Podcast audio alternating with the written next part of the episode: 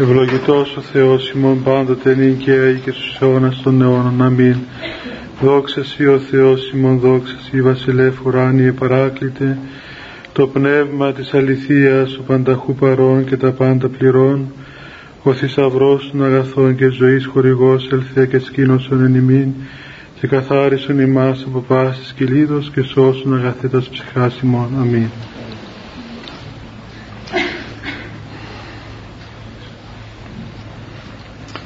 Την προηγούμενη φορά, παιδιά, είχαμε μιλήσει για αυτό το θέμα ακριβώς της απόταξης του σατανά.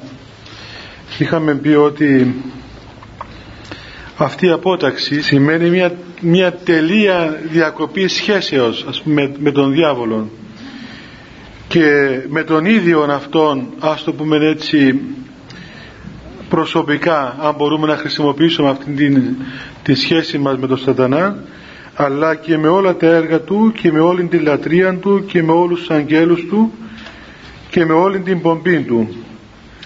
Και είπαμε ακόμα ότι όλα αυτά λέγονται κατά τη διάρκεια που ο άνθρωπος, ο κατηχούμενος αυτός ο οποίος μέλει να βαπτιστεί είναι στραμμένος προς δυσμάς και έχει τα χέρια του ψηλά πάνω.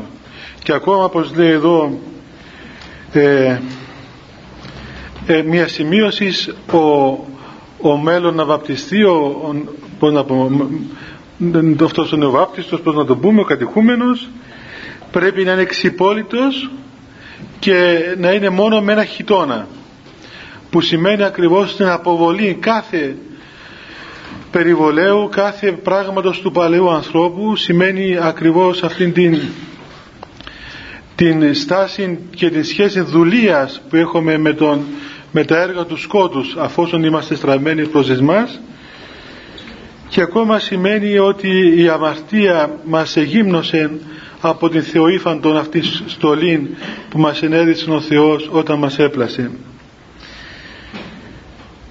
Και μετά λοιπόν ερωτά, ερωτάται ο άνθρωπος, ερωτάται ο κατηχούμενος αφού λέει αποτάσσομαι τρεις φορές μετά ξαναρωτάει ο ιερέας απετάξω το σατανά και απαντάει απεταξάμιν. Δηλαδή τον έχω ήδη αποταχθεί. Αυτή η ερώτηση η μια είναι στον ενεστώτα χρόνο και άλλη στον παροχημένο χρόνο δηλαδή σαν να δείχνει, δείχνει μάλλον ότι αυτό έγινε μια, μια φορά και διαπαντός. Δηλαδή και τον αποτάσσουμε και τον έχω αποταχθεί τελείως. δεν μπορεί δηλαδή να έχουμε πλέον καμία σχέση εμείς με τον σατανά και με τα έργα του. Καμία απολύτως σχέση. Και δεν φτάνει αυτό μόνο αλλά λέει πιο κάτω.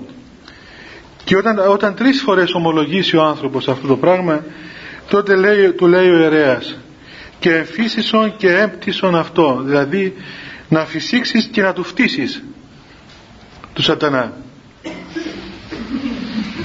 λοιπόν αυτό τι σημαίνει. Όταν φτύσεις έναν άνθρωπο τι γίνεται μετά. Δοκιμάστε αυτή καμιά φορά σε κανένα Αυτίζομαι σε κανένα φωτογράφο να δούμε τι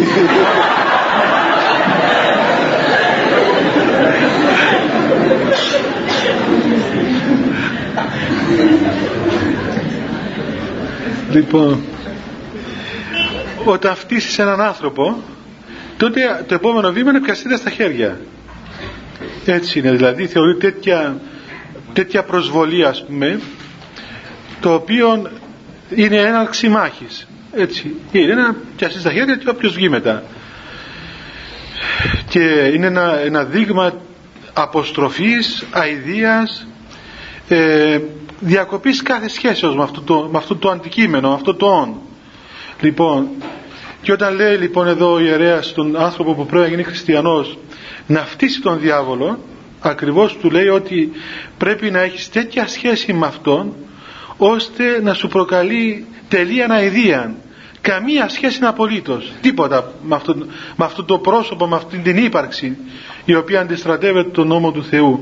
Και είναι μια ύπαρξη σε ένα πνεύμα αρνητικών, εχθρικών πνεύμα κακών ακάθαρτο πνεύμα το οποίο είναι χωρισμένο τελείως από το πνεύμα του Άγιον του Θεού. Και από αυτήν τη στιγμή δηλαδή εφόσον απετάγει με τον σαντανά, αρνηθήκαμε τον σαντανά, εφόσον προηγήθηκαν οι ευχές όλες της Εκκλησίας, από τους, με, δια των οποίων εξέρχεται το πνεύμα το κάθαρτο από την καρδιά του ανθρώπου και ο άνθρωπος με την προαίρεση του αρνείται κάθε σχέση με τον διάβολο και τον φτύνει ακόμα και του δείχνει την, τη μεγάλη του αποστροφή. Τότε λοιπόν στο καλό τότε λοιπόν άρχεται η μάχη. Αρχίζει η μάχη. Διότι ο, ο, ο χριστιανός δεν είναι τίποτα άλλο παρά ένας στρατιώτης του Χριστού.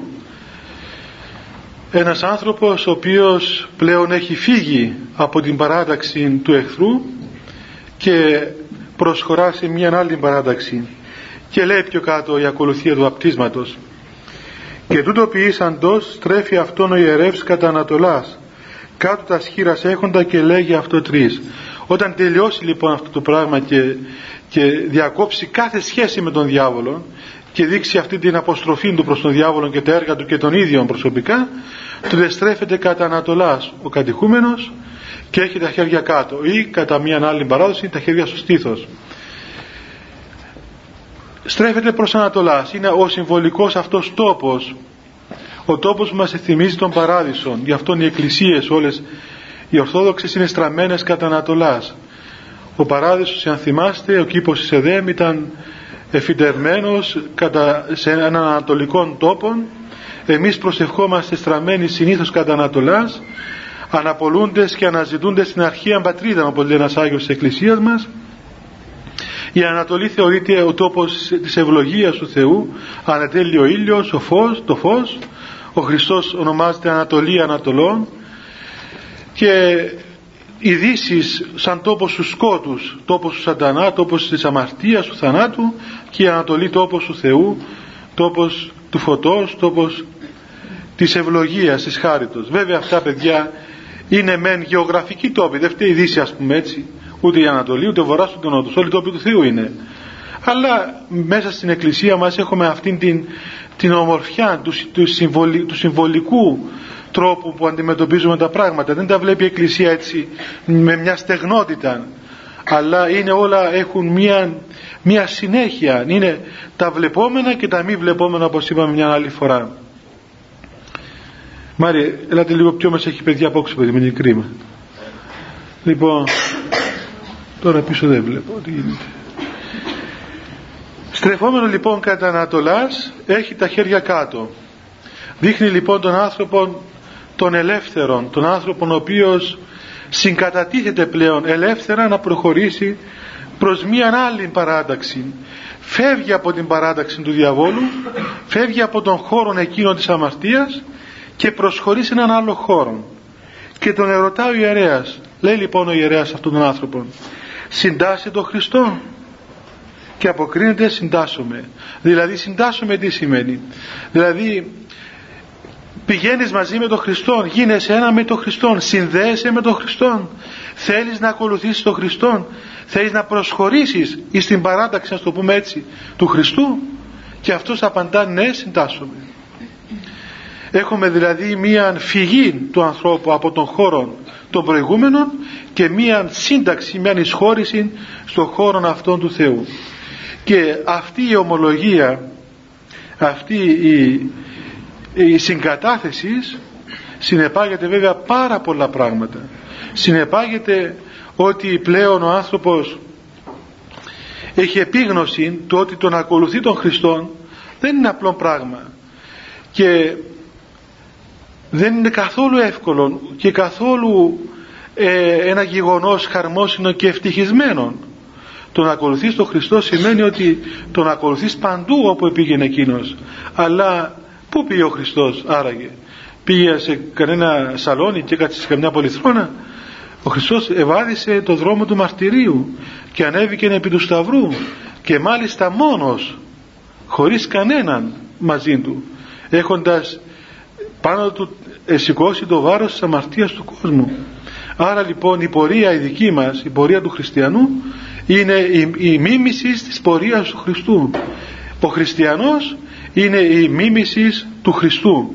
Και η μίμηση του Χριστού σημαίνει ότι πορεύεται τον ίδιο δρόμο τον οποίο επορεύθηκε ο Χριστός τουλάχιστον κατά πρόθεση. Έχουμε αυτή την πρόθεση. Τώρα κατά πόσον μπορούμε να το εφαρμόσουμε είναι ένα, ένα ερώτημα. Βέβαια υπάρχει μετάνοια.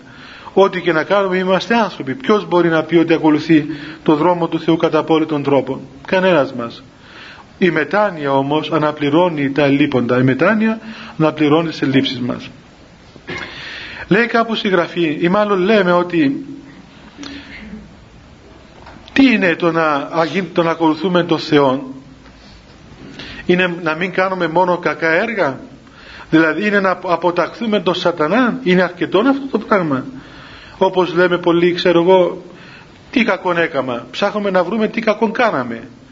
Και βέβαια τι κακόν κάναμε. Ε, δεν σκοτώσαμε και κανέναν άνθρωπο. Δεν ε, κλέψαμε. Δεν πήγαμε στα δικαστήρια. Τι άλλο λένε ας πούμε. Ε, ναι. Αυτά αν και παντρεμένοι δεν απάτησαν τις, το γάμο τους. Ε, άμα δεν βρίσκουμε κακά έργα που κάναμε τότε νομίζουμε ότι πλέον είμαστε πάρα πολύ καλοί άνθρωποι. Πάρα πολύ καλοί άνθρωποι. Και με πολύ έτσι ευχαρίστηση διηγούμαστε τις καλοσύνες μας. Τις πολλές μας καλοσύνες. Σας είπα και άλλη φορά ότι έχω δει ανθρώπους παιδιά που διηγούμενοι το πόσο καλοί άνθρωποι είναι κλαίουν. Δηλαδή τόσο πολύ συγκινούνται από την ωραιότητα της υπάρξεως τους ότι είναι τόσο καλοί άνθρωποι μα δεν βρίσκουν τίποτα το κακό πάνω τους τίποτα. Και ότι εγώ πάτερ μου όλους τους ανθρώπους τους βοηθώ τους αγαπώ όλον τον κόσμο. Δεν έχω με κανέναν τίποτα. Είμαι πάρα πολύ καλός άνθρωπος. Και γεμίζουν τα μάτια τους από, από την συγκίνηση δηλαδή από, την, από το θαυμασμό ότι είναι τόσο καλά πλάσματα. Είναι βέβαια είναι, μπορεί να είναι οι άνθρωποι αλλά και μακάρι να είναι.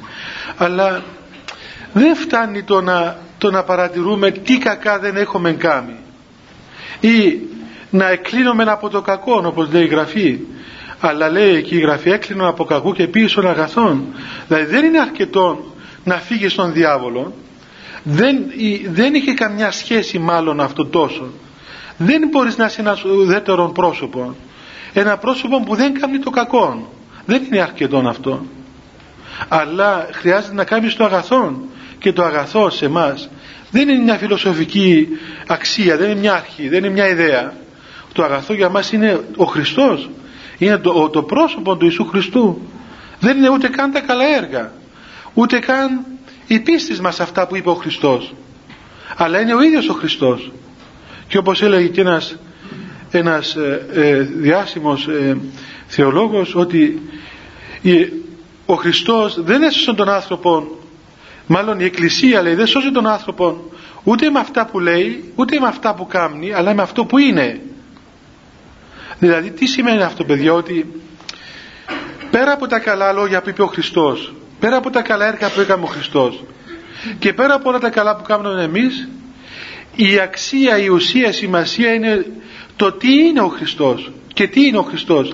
Είναι πρόσωπο, εμείς τι είμαστε; Εμείς δεν είμαστε μια μηχανή που κάνει καλά έργα δεν είμαστε μια μηχανή που κάνει λαιμοσύνες ας πούμε. Έτσι. Αλλά είμαστε πρόσωπα τα οποία έχουμε κοινωνία ανάμεση με τον Θεό. Και ξέρετε πόσο σημαντικό είναι αυτό το πράγμα και πόσο φαίνεται ότι έχει χαλάσει τις μέρες μας αυτή η αίσθηση του άλλου ανθρώπου ως προσώπου. Και ακόμα το ακούει κανείς και μέσα στο, μέσα στο γάμο. Δηλαδή ίσως να τα ακούσετε αυτή μια έκφραση που την ακούω και εγώ συχνά ο, πώς να πούμε, ο άνδρας ας πούμε μπορεί να πει ότι αυτή η, γυναίκα μου είναι η μητέρα των παιδιών μου λέει. Μητέρα των παιδιών μου. Και γίνεται λέει αυτός είναι ο πατέρας των παιδιών μου. Δηλαδή δεν είναι ο άνθρωπος. Δεν λέει αυτή είναι η σύζυγός μου είναι η Μαρία ξέρω εγώ η, η Ελένη οποιαδήποτε ας πούμε. Δεν τη βλέπει σαν άνθρωπο αλλά τη βλέπει σαν ένα πράγμα που κάνει παιδιά. Και έκανε τα παιδιά του. Και μετά αφού είναι η μητέρα των παιδιών του άρα δεν είναι, δεν είναι αυτό το οποίο είναι ένα κομμάτι από την αυτό δεν είναι ο εαυτός του. Ενώ η Εκκλησία του διδάσκει ότι, ότι είσαστε ένα πράγμα τώρα δεν είναι ούτε καν άλλος, άλλος άνθρωπος. Έτσι έσονται οι δύο η σάρκα μία είναι οι δύο ένας άνθρωπος πλέον. Είναι ένας άνθρωπος με δύο, με δύο πρόσωπα ας το πούμε έτσι. Εν τούτης, η, η λογική, ξέρω εγώ, η κουλτούρα μας, η συνήθεια μας, μαθαίνουμε να βλέπουμε τον άλλο σαν έναν άλλο πράγμα, το οποίο μπορεί να παράγει διάφορα πράγματα, ακόμα και τα παιδιά μας. Λοιπόν, φεύγουμε και από αυτήν, από αυτήν την διάσταση όλη του κακού και συντασσόμαστε με τον Χριστό που σημαίνει ότι αποκτούμε αυτήν την προσωπική σχέση πλέον μπαίνουμε σε μια κοινωνία σε μια προσωπική σχέση με τον ίδιο τον Χριστό. Αυτό είναι το γεγονός το οποίο μας κάνει χριστιανούς. Και όχι το εάν τηρούμε ή πιστεύουμε όλα όσα είπε ο Χριστός. Ξέρετε ότι εάν κάποιος άνθρωπος πιστεύει όλα όσα είπε ο Χριστός και κάνει όλα όσα είπε ο Χριστός όμως δεν είναι βαπτισμένος δεν είναι χριστιανός. Και αν κάποιος άνθρωπος είναι βαπτισμένος στο όνομα του Χριστού της Αγίας Τριάδος. Και μπορεί να μην πιστεύει όλα αυτά που είπε ο Χριστός και μπορεί να μην κάνει όλα όσα είπε ο Χριστός. Είναι χριστιανός αλλά είναι νεκρό μέλος του Χριστού. Όμως έχει τη δυνατότητα κάποια στιγμή να ζωογονηθεί. Είναι εγκεντρισμένος είναι, είναι πάνω στον κορμό δηλαδή. Βέβαια ούτε το ένα είναι καλό ούτε το άλλο είναι καλό. Έτσι είναι και, και τα δύο μέλη νεκρά. Όμως θέλω να πω ότι το σημείο το οποίο μας κάνει εμάς να είμαστε ε, μέλη της Εκκλησίας, μέλη του Χριστού είναι το γεγονός το ότι συνειδητά ακολουθούμε αυτόν το πρόσωπο του Ιησού Χριστού. Αυτό είναι πολύ σημαντικό παιδιά. Είναι πάρα πολύ σημαντικό να το καταλάβουμε ώστε να ξεφύγουμε από, αυτή, από αυτές τις ε, θεωρίες που υπάρχουν σήμερα και μας προτείνονται δηλαδή. Και ακόμα ξέρετε ε, και εμείς ήδη πολλές φορές αντιμετωπίζουμε τον, τον χριστιανισμό να το πω έτσι εντός εισαγωγικό δεν είναι καλός όρος αυτός αλλά την εκκλησία να το πούμε σαν ένα γεγονός εγκόσμιον. Ενώ η εκκλησία έχει ένα χαρακτήρα εσχατολογικό η εκκλησία το σώμα του Χριστού πορεύεται δι' αυτού του κόσμου, δι' αυτού του τρόπου αναμένοντας την αιώνια βασιλεία του Θεού και την, την των πάντων Ανάσταση, την αποκατάσταση των πάντων. Περιμένει, προσδοκά, προσδοκά την Ανάσταση των νεκρών. Ξέρει η Εκκλησία, και όταν λέω Εκκλησία βέβαια εννοώ το σώμα των πιστών, όλο το, αυτό που είναι μέλη του Χριστού. Όχι ξέρω εγώ τους ιερείς ή τους ε, ψάρτες, αλλά εννοώ αυτούς τους ανθρώπους που ζουν με τον Χριστό, αυτοί έχουν την αίσθηση της προσδοκίας ακριβώς του Χριστού και γνωρίζουν πολύ καλά ότι διερχόμαστε δια των παρόντων. Δεν, δεν μπορούμε να στήσουμε εδώ στον κόσμο τούτον κανένα πράγμα εγκόσμιο. Βλέπετε στη Δύση ε, μόλις, μόλις εκόπηκαν εκόπηκαν οι, οι, οι παπικοί από την Ορθόδοξη Εκκλησία και έγιναν φράγκοι, έγιναν αιρετικοί το πρώτο πράγμα που πήγαν να κάνουν ήταν να κάνουν μια εγκόσμια εκκλησία. Και προσπάθησαν δια των κοσμικών ε, τρόπων της εποχής τους τότε με τους αυτοκράτορες και συνεχεία μέχρι σήμερα να εγκαταστήσουν ένα κράτος, το κράτος του Βατικανού το οποίο είναι, είναι κράτος πολιτεύεται σε αυτόν τον κόσμο έχει ξέρω εγώ προ, προξένους έχει οτιδήποτε. Γιατί είναι ένα κράτος του κόσμου τούτου. Ενώ η Ορθόδοξη Εκκλησία ουδέποτε εδέχθηκε να γίνει κράτος. Και όσες φορές ε, τροποντινά από λάθη χειρισμό των, των ανθρώπων της ε, εκκοσμικεύθηκε τότε, τότε μπορούμε να πούμε ότι ε, έκανε λάθος γύρω από την αποστολή της και την ύπαρξή της. Και μπορούμε να πούμε ότι ακριβώς η ύπαρξη των Αγίων στην Εκκλησία η ύπαρξη των Αγίων διαχρονικά μέσα σε όλους τους αιώνες μέχρι σήμερα ακριβώς είναι αυτή, αυτό το σημείο το οποίο κρατά την Εκκλησία σε αυτή την αναμονή του νηφίου Χριστού, σε αυτή την αναμονή την, της αποκαταστάσεως των πάντων, σε αυτό το πρώτο πράγμα το οποίο λαμβάνουμε όλοι όταν βαπτιζόμαστε. Βλέπετε λοιπόν ότι δεν είναι απλό πράγμα να βαπτιστεί ένας άνθρωπος. Είναι μια συνειδητή αποχή από, από, την, από τον διάβολο και μια συνειδητή ε, σύνταξης με τον Δεσπότη Χριστό, με τον Χριστό τον ίδιο. Και το ίδιο λέει και σε αυτόν τον, τον τρόπο εδώ όπως προηγουμένως. Δηλαδή συντάσσουμε και μετά συνετάξω τον Χριστό συνεταξάμιν. Λέει ναι, τον έχω αποδεχθεί, τον, τον ακολουθώ, τον έχω ήδη ακολουθήσει δηλαδή. Είναι ένα πράγμα το οποίο γίνεται πάντοτε, έγινε και γίνεται, τελειωμένο, τετελειωμένο. Και και μετά του λέει και πιστεύεις αυτό και πιστεύεις αυτό και αποκρίνεται πιστεύω αυτό ως βασιλεί και Θεό. Αυτό τι σημαίνει; Όταν πλέον προχωρήσει και στρατολογηθεί ας το πούμε στην παράταξη του Χριστού και γίνει στρατιώτης Χριστού τότε ερωτάτε πιστεύεις στον Χριστό και ομολογεί ότι πιστεύω αυτόν σαν βασιλέα και σαν Θεόν. Είναι τρία, τρεις λέξεις ας το πούμε που είναι πολύ σημαντικές. Πρώτα απ' όλα τι σημαίνει πιστεύω παιδιά; Πιστεύω δεν σημαίνει απλώς ότι αποδέχομαι ε, ότι υπάρχει ότι είναι ας πούμε. Αλλά σημαίνει ότι δέχομαι κατά τέτοιον απόλυτον τρόπο ώστε παραδίδομαι σε αυτόν.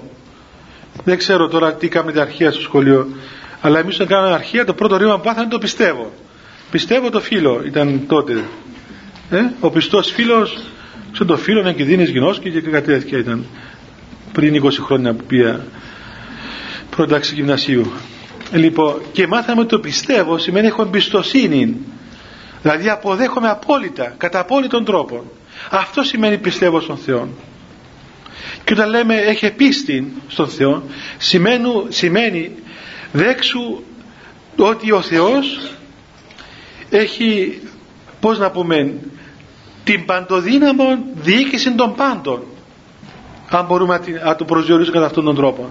Δηλαδή δεν υπάρχει κανένα περιθώριο για σένα να ανησυχείς για τίποτα απολύτως τίποτα.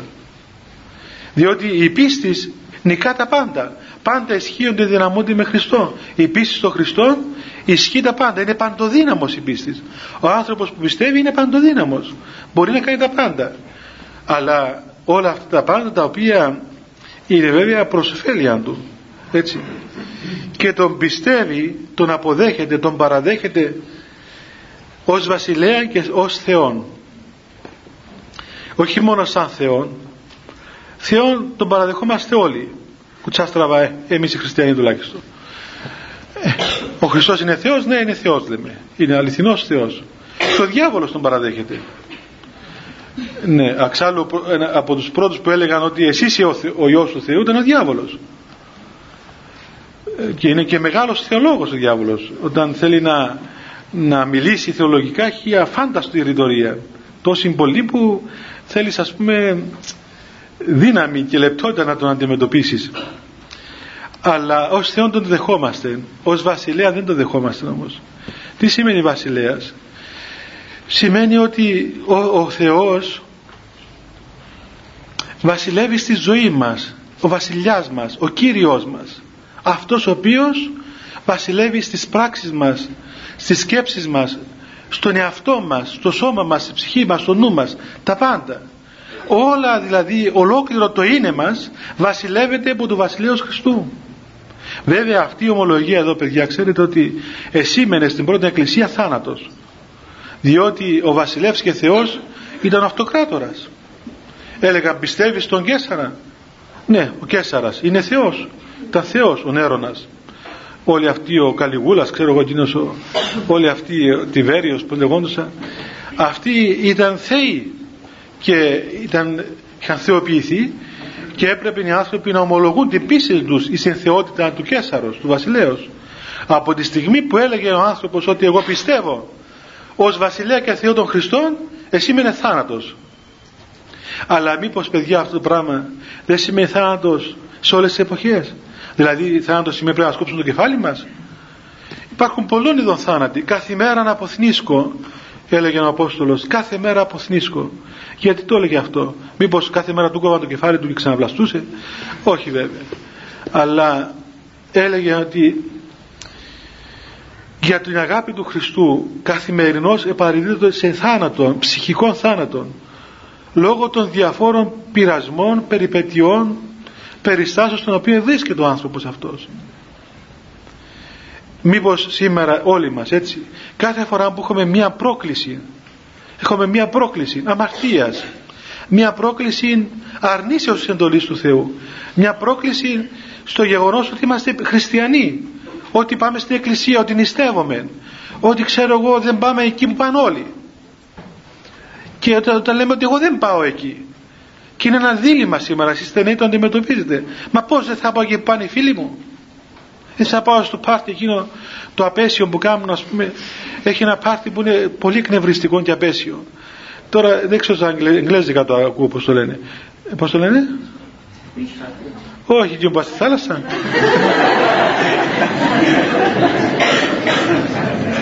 Φανταστείτε διαφθορά που έχω υποστεί. Ξέρω όλα τα πάρτι του κόσμου. Λοιπόν, αυτό που κάνουν όταν είναι να παντρευτούν. ναι, τέλος πάντων, πώς το λέτε εσείς. Λοιπόν, αυτό το πάρτι που κάνουν να παντρευτούν, δηλαδή, τώρα παρεμπιπτόντος, το λέω αυτό γιατί πραγματικά, παιδιά, τι να σας πω, είναι από τις σπάνιες ώρες που εκνευρίζομαι. Πάρα πολύ εκνευρίζομαι. Δηλαδή, τι πράγμα, δηλαδή, τόσο βλακώδες πράγμα. Δηλαδή, πώς να το χαρακτηρίσω, ας πούμε, άλλος Μα φανταστείτε, δεν φανταστήκατε αυτό το πράγμα.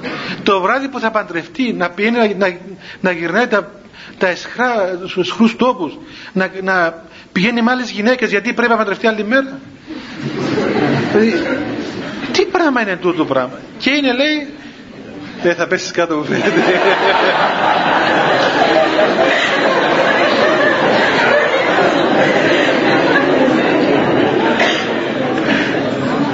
Ε, να σου πω σου ταιριάζει.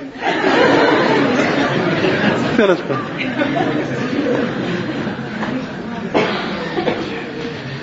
Φανταστείτε παιδιά τι ατομική βόμβα μπαίνει στα θεμέλια του γάμου έτσι.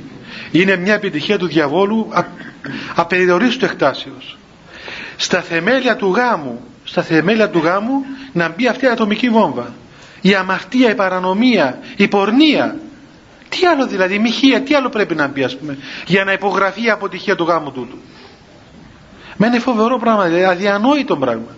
Δηλαδή ποιος λογικός νους μπορεί να σκεφτεί, ρε παιδί μου, ας πούμε, πάντα παντρευτείς ρε παιδάκι μου αύριο. Και πηγαίνεις, βρίσκεις άλλες γυναίκες και γυρνάς, γιατί θα παντρευτείς αύριο. Δηλαδή τι νόημα είναι τούτο, ας πούμε. Τι λογική. Και λες, του λες, καλά ρε παιδί μα, λέει, έρχεται, έμα πήγαν οι φίλοι μου, βγάλαμε το φίλο μας έξω, γιατί θα παντρευτεί να κάνει αυτό το πάρτι και πήγαμε όλοι εκεί. Καλά εσύ να μην πας ρε παιδί μου εκεί. Μα δεν μπορώ να μην πω αφού πήγαν όλοι. Να πω όχι. Καλά δηλαδή δεν υπάρχει προσωπικότητα. Δεν έχει, δηλαδή ας την χριστιανοσύνη στην πάντα και το Ευαγγέλιο. Δεν έχεις σαν προσωπικότητα πάνω σου να πεις δεν πάω ρε παιδί μου. Πώς το λένε το πράγμα. Δεν μπορώ να πάω εκεί. Δηλαδή μας αφήρεσαν την προσωπικότητα γίναμε μια γέλη και όπου πάνε όλοι πάμε, πάμε και εμείς. Δεν μπορούμε να κρίνουμε τι γίνεται. Ε, πόσο μάλλον παιδιά εάν έχουμε μια συνείδηση της, της συντάξεως μας με τον Χριστό να πούμε έναν όχι. Δεν μπορώ να πάω εκεί, δεν θέλω. Δεν θέλω να πάω εκεί. Έστω και αν αυτό το δεν θέλω σημαίνει οτιδήποτε τίμημα κι αν έχει. Να με περιπέξουν, να με φτύσουν, να με γελάσουν, να μην μου ξαναμιλήσουν, μα δηλαδή με χρειάζονται για να πηγαίνω σε αυτά τα πάρτι και δεν σέβονται τη, τη θέληση μου. Για τον άρφετο β' λέω έχω μια λόξα καλή. Δεν δικαιούμαστε έχω μια λόξα. Να μην πηγαίνω σε τέτοιους τόπους. Τι σημαίνει, πρέπει να είμαστε όλοι δηλαδή ευθείε γραμμές. Πού γίνεται άνθρωπος χωρίς λόξες; Δεν γίνεται. Αυτό είναι που μορφαίνει έναν άνθρωπο. Κάθε άνθρωπος έχει τη λόξα του.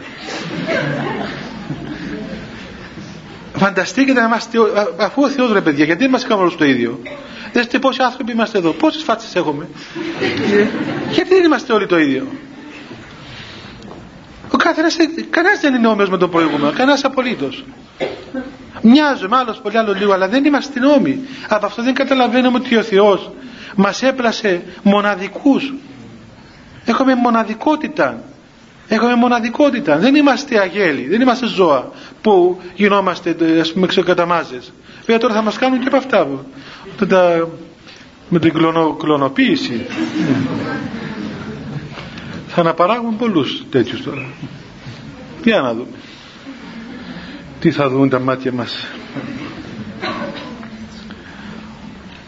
Το λέω αυτό έτσι γιατί αυτή η αίσθηση του βασιλέως Θεού στη ζωή μας πρέπει να μας συνοδεύει παιδιά και όπως ένας άνθρωπος βλέπετε είναι εντεταγμένος σε μια βασιλεία σε έναν κράτος. Είναι κάπου και εργάζεται και έχει, έχει μια ιδιότητα.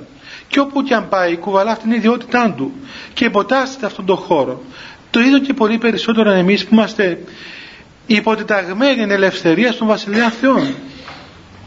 Και βλέπετε ότι αυτή η όλη κίνηση που περιγράψαμε εδώ είναι μία φυγή, μία φυγή από το σκότος προς το φως, από τον διάβολο προς τον Χριστό.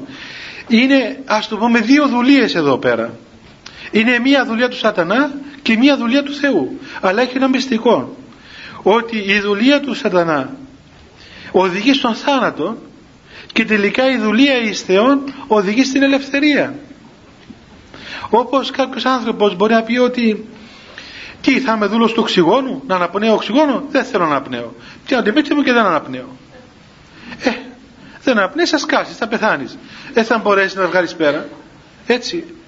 Δεν είσαι, είσαι μεν δούλος της, του αέρος, ας το πω έτσι, διότι είσαι, είσαι αναγκασμένος να αναπνέεις, αλλά αναπνέοντας ζεις. Άρα τελικά αυτή η δουλεία, η, η λειτουργία της αναπνοής η οποία σου φαίνεται αναγκαστική και τρόπο να σου αφαιρεί την ελευθερία σου διότι θέλεις δεν θέλεις πρέπει να αναπνέεις αν θα ζεις δεν μπορεί να, να ζεις χωρίς να αναπνέεις όμως σε οδηγεί ζωή και είναι το σημείο της ζωής σου. Κατά τον ίδιο τρόπο και η δουλεία εις Θεόν σε οδηγεί στην ελευθερία σε οδηγεί σε έναν χώρο τελείως ελεύθερο που ναι μεν υποτάσσεσαι αλλά υποτασσόμενος απελευθερώνεσαι ενώ το άλλο υποτάσσεσαι και υποτασσόμενος ανατώνεσαι. Απόδειξη παιδιά ότι κοιτάξτε πόσο στιγνή δικτατορία είναι η αμαρτία δεν μπορούμε να βγούμε πέρα. Δεν, δεν, δεν μπορούμε να την απαλλαχτούμε. Δηλαδή είμαστε τελείως εχμάλωτοι. Έχουμε όλη πικρή πείρα δυστυχώς. από πόση εχμαλωσία έχει πάνω μας, έχουν πάνω μας τα πάθη; Πόσες αποφάσεις παίρνουμε κάθε μέρα; Εγώ αυτό το πράγμα δεν θα το ξανακάμω. Και δεν θα το ξαναπώ. Και δεν θα το ξανακοιτάξω. Πριν τελειώσει τα, τα, τα, τα λόγια μας να τους πάλι.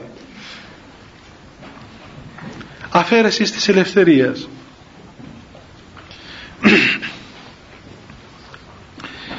και ξέρετε σε πόση ελευθερία οδηγείται ο άνθρωπος; Αυτό που λέει ο Απόστολος ότι δικαίω νόμο σου κοίται φτάνει ο άνθρωπος σε τέτοια ελευθερία παιδιά ώστε καταργούνται και οι εντολές του Χριστού ακόμα. Και αυτό που νομίζουμε ότι είναι εντολή στο τέλος καταργείται και αυτή και μένει η αγάπη.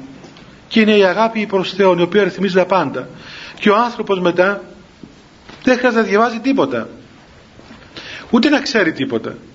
Δεν χρειάζεται να ξέρει και να διαρωτάτε αυτό το πράγμα είναι αμαρτία; Το άλλο πράγμα είναι αμαρτία; Να διαβάσουμε τι είναι οι αμαρτίες όχι.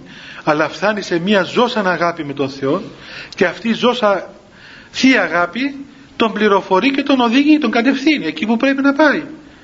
Δεν, δεν, έχει, δεν κινείται νομικά ο άνθρωπος δεν είναι ένας νομικός που κοιτάζει τα χαρτιά του να δει αν αυτό το πράγμα αποτελεί παράβαση ή όχι. Ή ένας, ένας με, νομομαθής μπορεί να θέλει να κάνει μια παράβαση μια παρανομία αλλά με νόμιμον τρόπο και είναι με παρανομία αλλά δεν τον πιάνει ο νόμος διότι καλύφθηκε νομικά. Ξέρω εγώ βρήκε έναν τρόπο και καλύφθηκε. Και είναι βέβαια παρανομία. Όμως είναι καλυμμένος νομικά δεν μπορεί να τον πιάσεις. Έτσι μπορεί να σκεφτεί κανείς όταν ο χριστιανός αντιμετωπίζει τον Χριστό κατά νομικών τρόπων εάν όμως αντιμετωπίζει τον Χριστό κατά τρόπον αγάπης κατά τρόπον ιικών γίνεται παιδί του Θεού γίνεται εραστής του Θεού γίνεται ένα πράγμα με τον Θεό τότε δεν κοιτάει α, αυτό είναι αμαρτία, το άλλο δεν είναι αμαρτία. Αλλά μέσα του πληροφορείται και με πολύ φιλότιμο, όπως έλεγε ο Γέροντας, με πολύ φιλότιμο και με πολύ έτσι ε, αρχοντιάν πορεύεται προς τον Θεό χωρίς να διαρωτάται και χωρίς να, να στενοχωριέται αχ κρίμα δυστυχώς αυτό είναι αμαρτία και δεν μπορώ να το κάνω έτσι δηλαδή δεν είναι σαν, σαν ένα πεινασμένο μωρό που τρέχουν τα σάλια του όταν βλέπει μια, ξέρω εγώ, ένα πλούσιο τραπέζι. Αλλά φτάνει στο σημείο όχι μόνο να βλέπει το πλούσιο τραπέζι, αλλά να έχει πλήρη επίγνωση του τι είναι και να μην έχει καμία αίσθηση. Καμία αίσθηση. Όπως οι Άγιοι. Και όπως βλέπετε οι άνθρωποι που έχουν μια πνευματική ελευθερία παιδιά, καταργείται σε αυτούς ακόμα και η αίσθηση της αμαρτίας. Καταργείται η αίσθηση της αμαρτίας. Δεν βλέπουν αμαρτία πουθενά. Τα, είναι πάντα καθαρά της καθαρής. Είναι όλα για αυτούς καθαρά. Καταργούνται όλες οι διακρίσεις. Καταργείται η διάκριση ανδρός και γυναικός. Καταργείται η διάκριση των συνεπειών της πτώσεως. Βλέπετε λέει προηγουμένως μιλούσε εδώ για αυτόν τον άνθρωπο που να βαπτιστεί και βαπτίζεται γυμνός. Και σας είπα και άλλη φορά ότι έχουμε στην εκκλησία Αγίους που ήταν γυμνοί. Τώρα ε, τι να πούμε ότι αυτοί οι Άγιοι ας πούμε τι ήταν, ήταν γυμνιστές όπως ε, κυκλοφορούν στα, στα στρατόπεδα; Στρατόπεδα γυμνιστών δηλαδή στρατόπεδα. Αλλά γιατί το έκανα αυτό παιδιά; Γιατί έφτανα σε τέτοια ανακακία σε τέτοια αναπλότητα σε τέτοια ε, καθαρή καρδία που δεν ήταν τίποτα για αυτούς το ένδυμα. Όπως ένα μωρό. Πιάσε ένα μωρό βγάζει τα ρούχα του. Καταλαβαίνει τίποτα. Τον τίνεις στο ξεντίνεις το ίδιο πράγμα του κάνει. Καμία ανέστηση. Ο, ο άνθρωπος εις τον παράδεισο πρώτης πτώσεως ή το γυμνός και ούκ ισχύνεται το λέει η γραφή. Δεν εντρέπεται. Δεν είχε αίσθηση της αμαρτίας. Δεν είχε πάθος ήταν απαθής. Οι Άγιοι λοιπόν φτάνοντας στην απάθεια καταργούν όλα αυτά τα πράγματα. Και αν τα τηρούν τα τηρούν για τον τύπο να μην σκανδαλίσουν. Αλλά υπερβαίνονται αυτές οι αισθήσεις φτάνουν σε, μια φοβερή καθαρότητα. Ενώ εμείς αντιθέτως που είμαστε εμπαθείς βέβαια έχουμε έναν ανάγκη και είμαστε υποχρεωμένοι να προσέχουμε διότι δεν έχουμε αναπάθεια. Και υπάρχει τεράστιος κίνδυνος εκθέτοντας τον εαυτό μας στα αίτια της αμαρτίας να καταποντιστούμε γι' αυτόν τον λόγο προσέχουμε γι' αυτόν τον λόγο ντυνόμαστε. Γι' αυτόν τον λόγο αποφεύγουμε τα αίτια της αμαρτίας. Ενώ εάν είμαστε απαθείς και Άγιοι κανένα πρόβλημα δεν θα υπήρχε. Ο Άγιος Ανδρέας ο Διαχρηστός Αλός που εκοιμόταν τα βράδια θυμάστε γεια σου το βίον το διαβάστε στους οίκους ανοχής πήγαινε στα καταγόγια των γυναικών εκεί των κοινών γυναικών και κοιμόταν και μαζί τους στο ίδιο κρεβάτι. Τίποτα. Ε, πήγαινε στα καπηλεία τα σημερινά ας πούμε ε, σημερινές δισκοθήκες ας το πούμε. Έτσι τα κλαπ πήγαινε παντού τότε ας πούμε της εποχής. Στο καπήλιο λέει πήγαινε έβγαινε πάνω στο τραπέζι τον, ε, του έριχναν το κρασί από πάνω οτιδήποτε έκανε τρέλες. Και πράγματα δηλαδή εξωφρενικά. Έβγαζε τα ρούχα του φιλούσε τις γυναίκες. Ναι είχε έναν Άγιο εκεί που λέει διαχρυσός αλός που ήθελε να φιλήσει τις κοπέλες του χωριού. Βέβαια το αποτέλεσμα το έσπασαν στο ξύλο οι, οι άνδρες ας πούμε.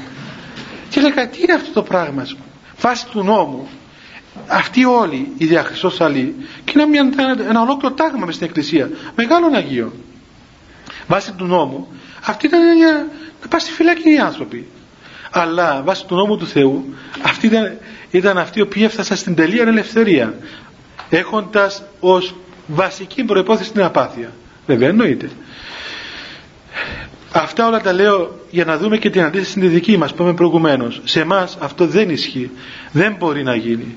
Σε εμά είμαστε έφλεκτοι, έφλεκτοι από την αμαρτία δεν μπορούμε. Η αμαρτία είναι σαν μια πυρκαγιά και δεν μπορούμε να πλησιάσουμε. Γι' αυτό ο σοφός ο σοφός στρατιώτης Χριστού είναι αυτός ο οποίος δεν εκθέτει τον εαυτόν του σε κινδύνους. Αλλά τραβά πίσω και ξέρει να υποχωρεί. Διότι παιδιά η υποχώρηση δεν σημαίνει ήττα. Δεν σημαίνει ήττα. Η υποχώρηση πολλές φορές σημαίνει νίκη. Και η υποχώρηση είναι μια μέθοδος πολέμου υποχωρείς μέχρι σε ένα σημείο.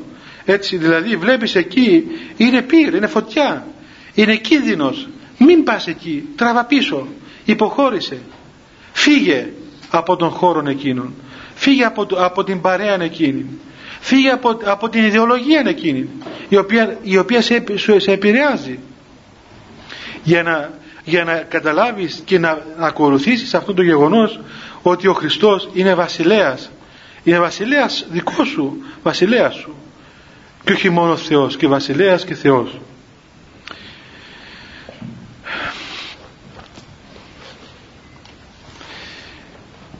Αυτή η παιδιά η φυγή από τον, από τον διάβολο πέρα από, από τον ίδιο προσωπικά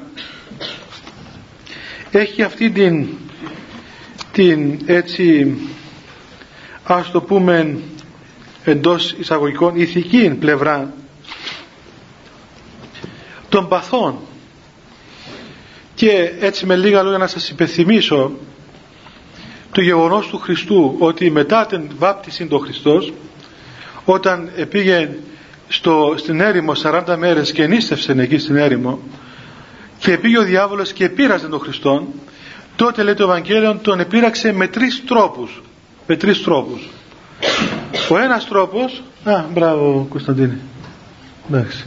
Ο ένας τρόπος ήταν να του δείξει τις πέτρες και του είπε εφόσον έχεις ανάγκη να φάεις να πεις να γίνουν αυτές οι πέτρες ψωμιά και να τα φάεις μετά τον ανέβασε στο, στο υψηλό βουνό εκείνο και του έδειξε όλες τις βασιλείες του κόσμου και του είπε ότι θα το ζώσει και μετά πάλι του είπε να πέσει από το, από το ψηλό χώρο εκείνο και, να, και δεν θα πάθει τίποτα γιατί ήταν Υιός του Θεού και οι πατέρες σε αυτούς τους τρεις περασμούς είδαν τα τρία μεγάλα πάθη τα οποία πνίγουν τον άνθρωπο και από τα οποία πηγάζουν τα υπόλοιπα.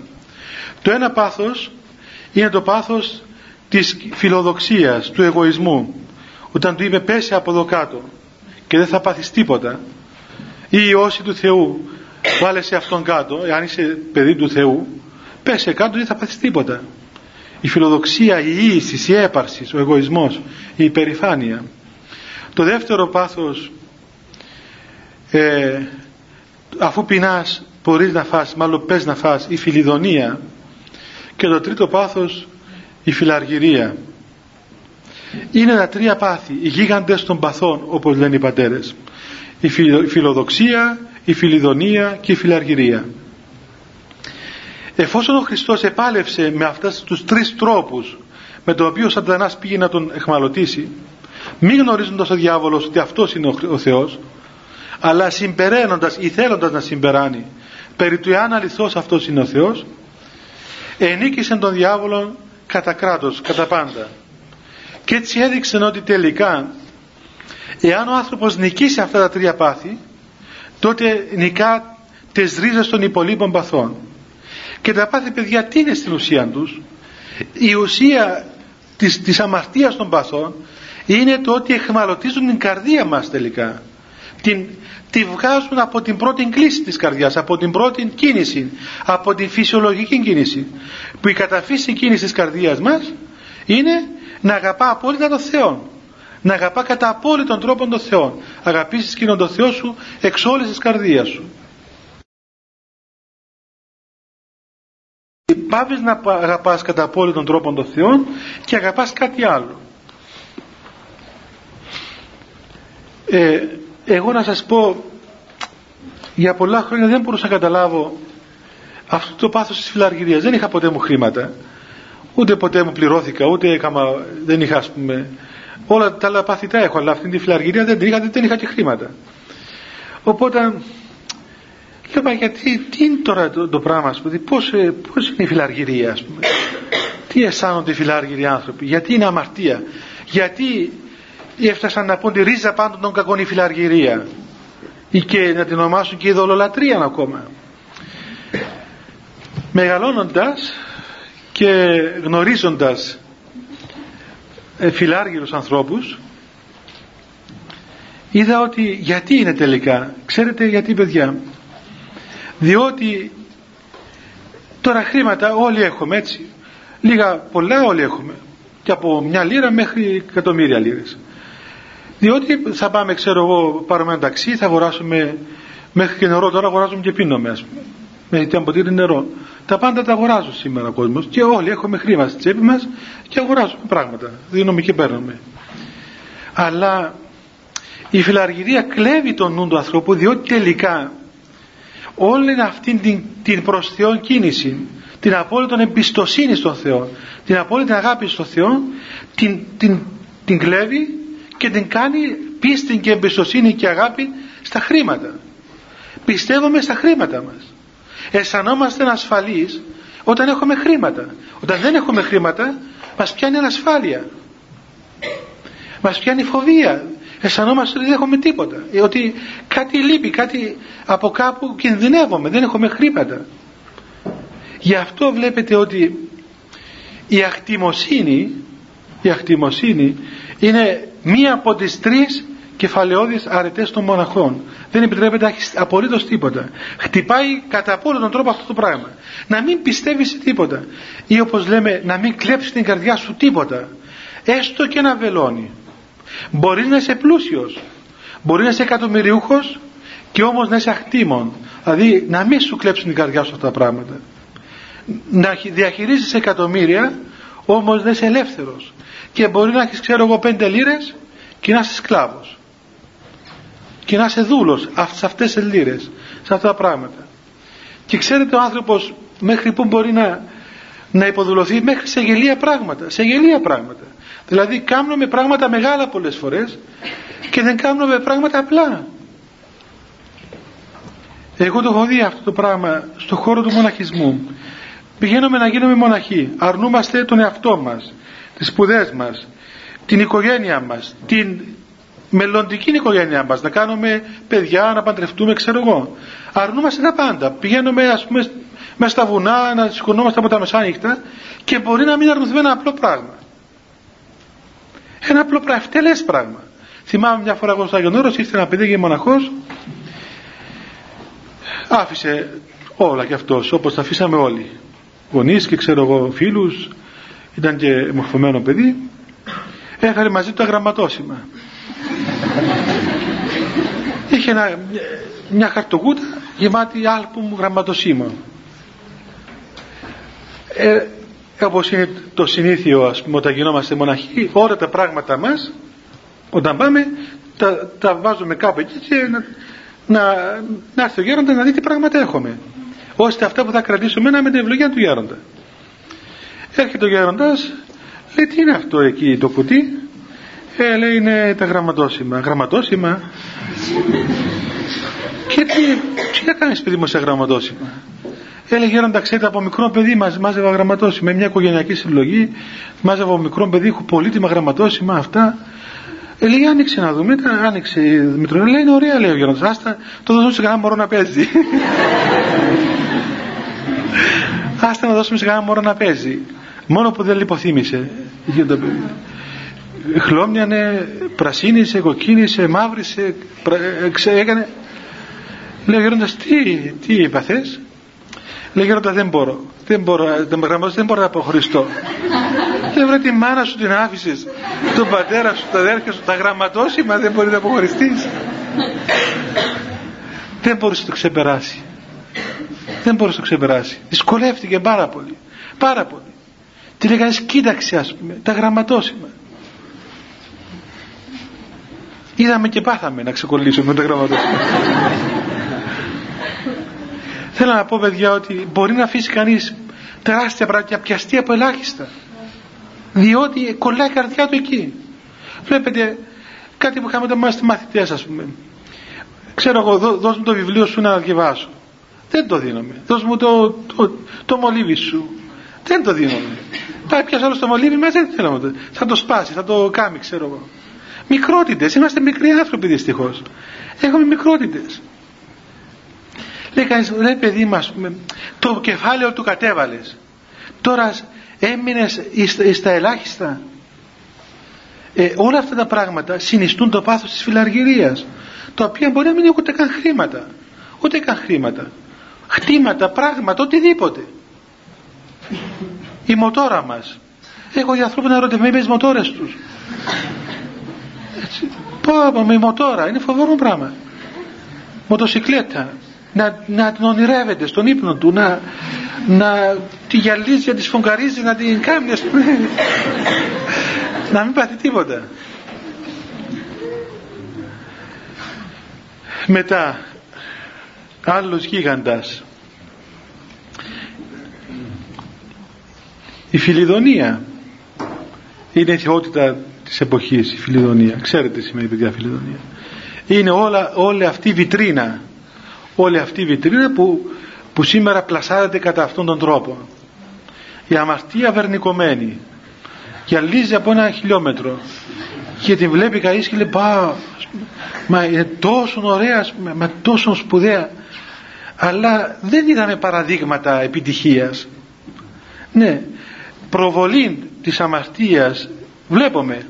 Τα αποτελέσματα όμως τα, τα ωραιότατα αποτελέσματα που κάνουν ολοκληρωμένες προσωπικότητες.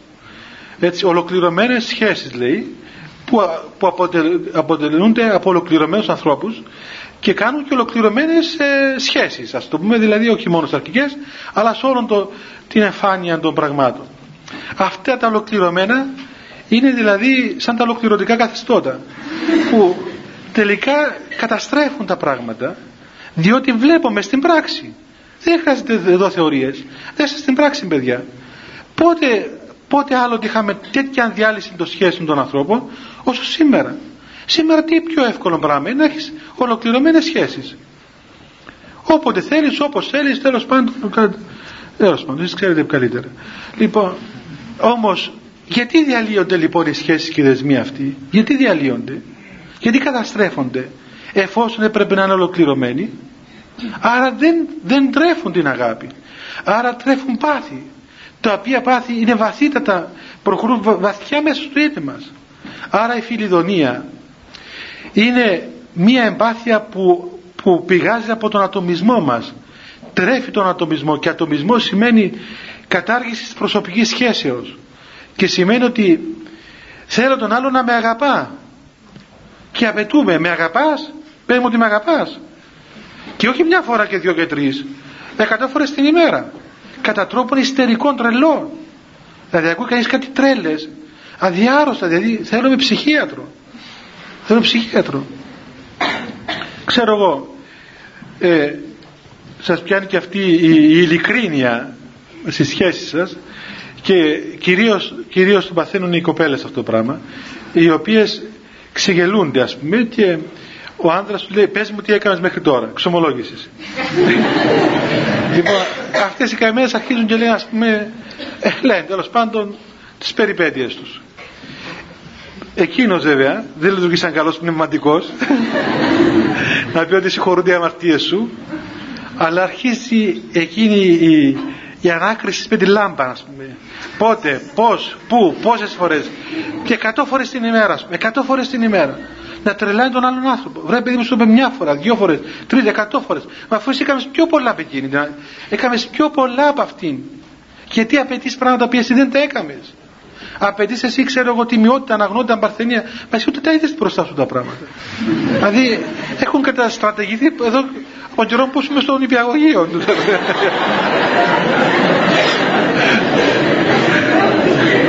τι απαιτείς τώρα; Τι απαιτείς, τι αυτά τα πράγματα; Αρρωστημένες αγάπες. Δηλαδή μα είναι αγάπη να φας τον άλλον ας πούμε. Να το βάλεις πάνω στη σούβλα τον, να τον περνάς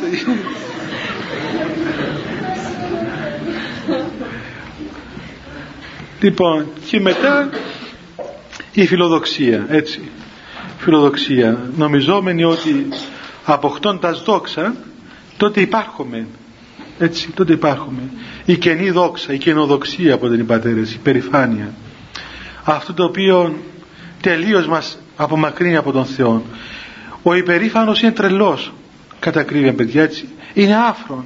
Η περηφάνεια είναι τρέλα διότι η περηφάνεια στηρίζεται πάνω σε πράγματα τελείως ανεδαφικά. Και ο άνθρωπος υπερήφανος δεν μπορεί να ακούσει ποτέ κανένα. Και λέμε πολλές φορές ε, θέλω να μάθω αν έχω υπερηφάνεια. Δύο στοιχεία είναι βασικά να ξέρω αν έχω υπερηφάνεια. Πρώτον τι; Ε, το πρώτο είναι όταν δεν συμβολευόμαστε κανένα. Έτσι. Εγώ ξέρω εγώ διαβάζω, εγώ μελετώ. Άμα μιλήσετε με χιλιαστή όλα τα ξέρει, όλα. Τη γραφή να παίξω, ξέρω, η αιρετική όλα τα ξέρω. Όλα, εγώ διέβασα, εγώ ξέρω, εγώ το, το αισθάνομαι, εγώ το καταλαβαίνω. Πρώτο ρήμα εγώ. Από εδώ καταλαβαίνεις τι, τι συνεπάγεται δηλαδή. Λοιπόν όταν δεν δέχεται συμβουλή όταν δεν δέχεσαι να ακούσεις τον άλλον άνθρωπο να, να δώσεις διάθεση να ακοείς προς τον άλλον άνθρωπο να τον ακούσεις είναι το πρώτο δείγμα του εγωισμού και το δεύτερο θυμός. Όταν θυμώνεις τότε, τότε είναι ένα δείγμα εγωισμού ο θυμός. Ο ταπεινός άνθρωπος δεν θυμώνει. Γιατί, γιατί δέχεται όλους όπως είναι. Όπως θέλετε λέγει εκεί το γεροντάκι στο Άγιον Όρος. Όπως θέλετε. Το ένα μάλιστα το άλλο το αντίθετο όπως θέλετε ακριβώς όπως θέλετε. Βεβαίως όταν ο άνθρωπος γίνει ταπεινός στην καρδία τότε δεν έχει καμία δυσκολία με κανέναν άλλον άνθρωπο. Αποδέχεται τους πάντες και τους εχθρούς του Θεού ακόμα και τον διάβολο ακόμα. Δεν, δεν τσακώνεται με τον διάβολο ας πούμε. δεν τσακώνεται διότι πως να πούμε τον λυπάται και αυτό τον λυπάται ξέρετε μια σας είπα παιδιά μια φορά που μια νύχτα ένας μοναχός και προσεχόταν πει ο διάβολος τον πιάσε από το λαιμό τον έπιασε από το λαιμό και δεν τον άφηνε να προσευχηθεί. Ε, πήγε να γλιτώσει ξέρω από δεν, δεν μπορούσε οπότε του δίνει μια γροθιά του, του διαβόλου τέλος πάντων έγινε μια συμπλοκή την άλλη μέρα δεν κοινώνησε δεν τη λυπήθηκε λέει κρίμα βρε παιδάκι μου δεν έπρεπε να τον χτυπήσω. Το θεώρησε ας πούμε τον λυπήθηκε τον λυπήθηκε.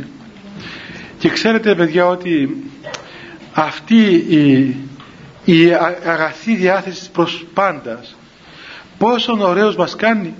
Δεν βλέπουμε τίποτα κακό σε κανέναν άνθρωπο. Τίποτα, τίποτα. Ούτε, ούτε κακά πράγματα, ούτε κινδύνους ούτε φόβους. Ούτε μας ανησυχεί, ούτε αγχωνόμαστε με τίποτα έχουμε μία ειρήνη που πηγάζει μέσα από την ταπεινή διάθεση. Διότι όπως ο υπερήφανος τρέφεται από τον εγωισμό του, από το εγώ του και αγχώνεται και τρώγεται μήπως με κατηγορήσει κανένας και μήπως χάσει κανένας το καλό μου όνομα και μήπως ξέρω έχω χαθεί το γόητρό μου και ποιος με κατηγόρησε πάνω τον Εύρο το δείξω εγώ αν είπε για μένα αυτά τα πράγματα. Γιατί βασίζεται πάνω σε αυτό το, το βάθρο και σύεται πέφτει κάτω. Ο ταπεινός στηρίζεται πάνω στην πίστη στο Θεό και δεν έχει καμία ανάγκη. Δεν έχει, δεν έχει πουθενά και δεν κινδυνεύει από τίποτα. Δεν βλέπει κινδύνους γύρω του. Γι' αυτόν τον λόγο και δεν θυμώνει. Δέχεται τα πράγματα όπως έρχονται όπως είναι. Και τον κάθε άνθρωπο όπως είναι και είναι φίλος με, με όλους. Καμιά δυσκολία δεν αισθάνεται. Αυτά τα τρία πάθη η φιλαργυρία η φιλιδονία και η φιλοδοξία είναι τα πάθη τα οποία τροποντενία εκπροσωπούν τον διάβολο και είναι καθημερινά μπροστά μας. Είναι από αυτά τα πάθη σε αυτά τα πάθη που συνίσταται ο πνευματικός αγώνας της πορείας μας ακριβώς να αποταχθούμε τον διάβολο και όλα όσα είπαμε προηγουμένως και να συνταχθούμε μαζί με τον Χριστό. Και να σταθούμε σε αυτήν την πορεία, σε αυτήν τη σχέση σε αυτήν την, την πώς να πούμε την ανυποχώρητο στάση στην γραμμή του Χριστού. Και ξέρετε παιδιά εδώ υπάρχει μια δύναμη. Είναι ο θυμός. Όπως είπαμε προηγουμένως ότι ο θυμός είναι ένδειξης εγωισμού. Ο θυμός ο καλός θυμός ο Άγιος θυμός είναι δύναμης ψυχής που έδωσε ο Θεός μέσα μας. Και δεν πρέπει να είμαστε χαλβάδες. Δηλαδή τέλειας με έτσι κάτι νερουλά πρόσωπα με έτσι κάτι νερόβραστη ας πούμε. Αλλά ο άνθρωπος του Θεού είναι πράος, είναι υποχωρητικός, είναι ταπεινός. Αλλά σε ένα πράγμα είναι αμετακίνητος δεν τον υποχωρά τίποτα απολύτως τίποτα δεν φεύγει από εκεί. Όταν πρόκειται να αρνηθεί τον Χριστό όχι μόνο ομολογιακά στο στόμα του αλλά και στις εντολές του. Όταν πρόκειται περί εντολής του Χριστού εκεί δεν γίνεται τίποτα ο κόσμος να χαλάσει. Να τυναχθούν τα πάντα στον αέρα να αυτοκτονήσουν όλοι αυτός δεν υποχωρεί τίποτα. Αυτός ο πράος ο ταπεινός γίνεται ανυποχώρητος. Γιατί; Διότι δεν είναι μαρθακός χαρακτήρας όχι. Αλλά είναι, είναι εραστής του Θεού. Είναι αυτός που αγαπά τον Θεό τόσο πολύ που για χάρη του Θεού υφίσταται τα πάντα και για χάρη του Θεού αρνείται τα πάντα και για χάρη του Θεού δεν υποκύπτει που δεν είναι λόγος στην αμαρτία. Και αν πέσει ως άνθρωπος μπορεί να πέσει. Όλοι πέφτουμε παιδιά. Άνθρωπος άψωτος δεν υπάρχει. Όμως γύρεται ξανά πάνω και ξαναμένει στο δρόμο του. Εκεί ό,τι και αν του συμβαίνει και όσες συνέπειες και αν είναι υποχρεωμένος να υποστεί. Αυτή την ανδρεία είναι που χρειαζόμαστε σήμερα. Αυτή την ανδρεία που απαιτεί αυτό το κείμενο αυτή η ακολουθία της βαπτίσεώς μας που είναι μια στρατολογία. Έτσι είμαστε δηλαδή στρατιώτες και κλειμένοι σε αυτήν την στρατιά του Θεού. Και η επόμενη εδώ συνάντησή μας θα είναι στις 7 Δεκεμβρίου 7 Δεκεμβρίου την ίδια ώρα παιδιά.